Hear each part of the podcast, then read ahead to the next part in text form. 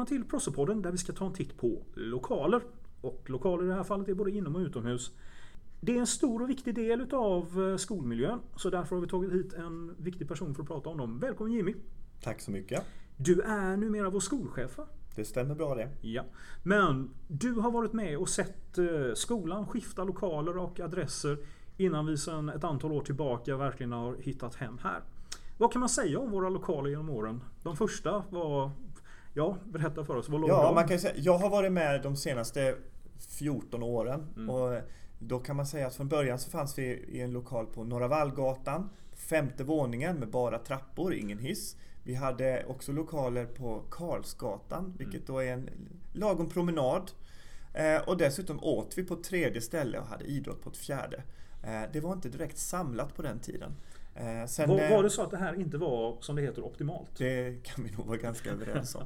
Det var fina lokaler men de var spridda. Mm. Eh, och så tog vi ett beslut eh, julen 2004-2005 att vi skulle flytta till Citadellsvägen där vi då har vår stora lokal idag. Mm. För det, var, det är mycket av det som var problemen i början var ju att eh, skolan började växa. Det, liksom, det blev ett söktryck och det, verksamheten utvecklades.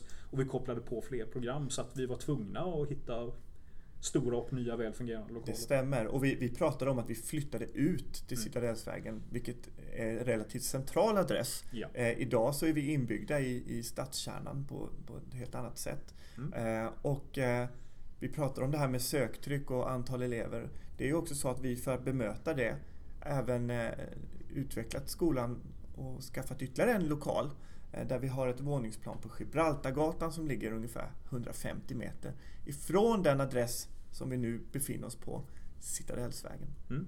Men om man nu tittar i lokalerna så här att eh, Jag brukar säga att vi alltid varit ute lite efter den här wow-känslan första gången man kommer in i en eh, Procivitas-skola och i det här fallet liksom då Procivitas Malmö. För vad är det som möter en förstagångsbesökare när man kommer in här?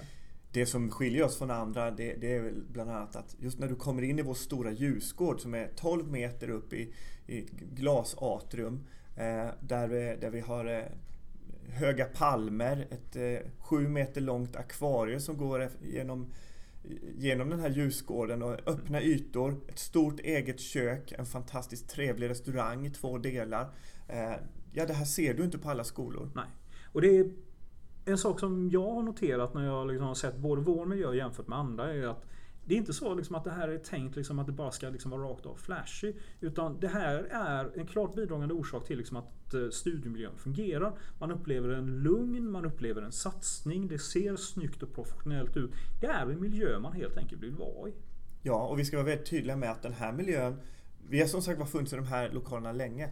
I den här miljön så, så har våra elever varit högst centrala mm. i att tycka och tänka och vara med och och styra kring hur vill vi ha det här på skolan. Mm. Och en effekt vi kan se utav det här som eh, vi nog behöver vara väldigt stolta över det är att vi har en försvinnande liten budget för det som är om man säger renovering eller utbyte. Visst, om du skyfflar en 600 stycken tonåringar genom verksamheten, stolar och sånt slut. Men vi ser ju ingenting utav det som är liksom vandalisering och förstörelse. Utan det här är en miljö som man trivs i och som man vårdar. Ja, vi är förskonade från, till, till stor del förskonade mm. från det som är förstörelse. Den kan lägga vår fokus och våra pengar på saker som vi tycker känns mer rimligt utifrån att vi ska utbilda våra elever. Ja. Men eh, lokaler är då, som vi säger i alla fall för det här programmet, inte bara det som är eh, aulor och salar och grupprum här inne. Eh, det är också omgivningen runt omkring. Mm. Och den är ju lite speciell för tillfället. Den är speciell under man några kunna år. Spela, man skulle kunna spela in liksom Terminator-filmerna här ute just nu. Det ligger något i det. Det är till stor del en byggarbetsplats eh, som mer och mer börjar utkristallisera sig till ett nytt bostadsområde. Mm. Eh, och kanske det område som är mest eftertraktat i i hela regionen i dagsläget. Och vi. där finns vi. Ja, så man precis som sa att man flyttade ut till kanten innan och sa att vi kommer ju ligga mitt i Västra Hamnen-området sen. Ja, ja. och eh, jag brukar säga att omgivningen snart kommer matcha ja. skolan. Mm. Kaxigt. Eh, men det är också sen att eh, det kommer att vara gångvägar här på framsidan. Men det är ju så att skolan, en grej som jag tycker man har prickat bra det är att eh, det är lokala kommunikationerna. Eh, det, det tar om man går i någorlunda tempo inte mer än fem minuter till stationen och till bussar och liknande. Så att eh, pendlare så är man nära kopplad till det. Absolut, vi har busshållplats precis utanför dörren. Mm. Eh, våra elever brukar skryta om att de har en busshållplats inomhus för de kan sitta och vänta på bussen innanför dörren ah, okay. sen när den kommer. Vårt läge är optimalt utifrån att kunna röra sig på det sättet. Vi har dessutom tillgång till en väldigt fin idrottshall i form av Kocken Fritid med alla alla de faciliteter man har där. Mm. Eh, och det är även det inom fem minuters gångväg från skolan. Ja. Så, och ändå så, eh, vi håller hela tiden på och varje sommar nu så bygger vi ju till och utökar och eh, förändrar. Så att vi kan väl sammanfatta med liksom att vi är väldigt nöjda med våra lokaler men vi fortsätter definitivt att försöka utveckla dem. Vi utvecklas hela tiden oavsett vad vi pratar om. Mm. All right.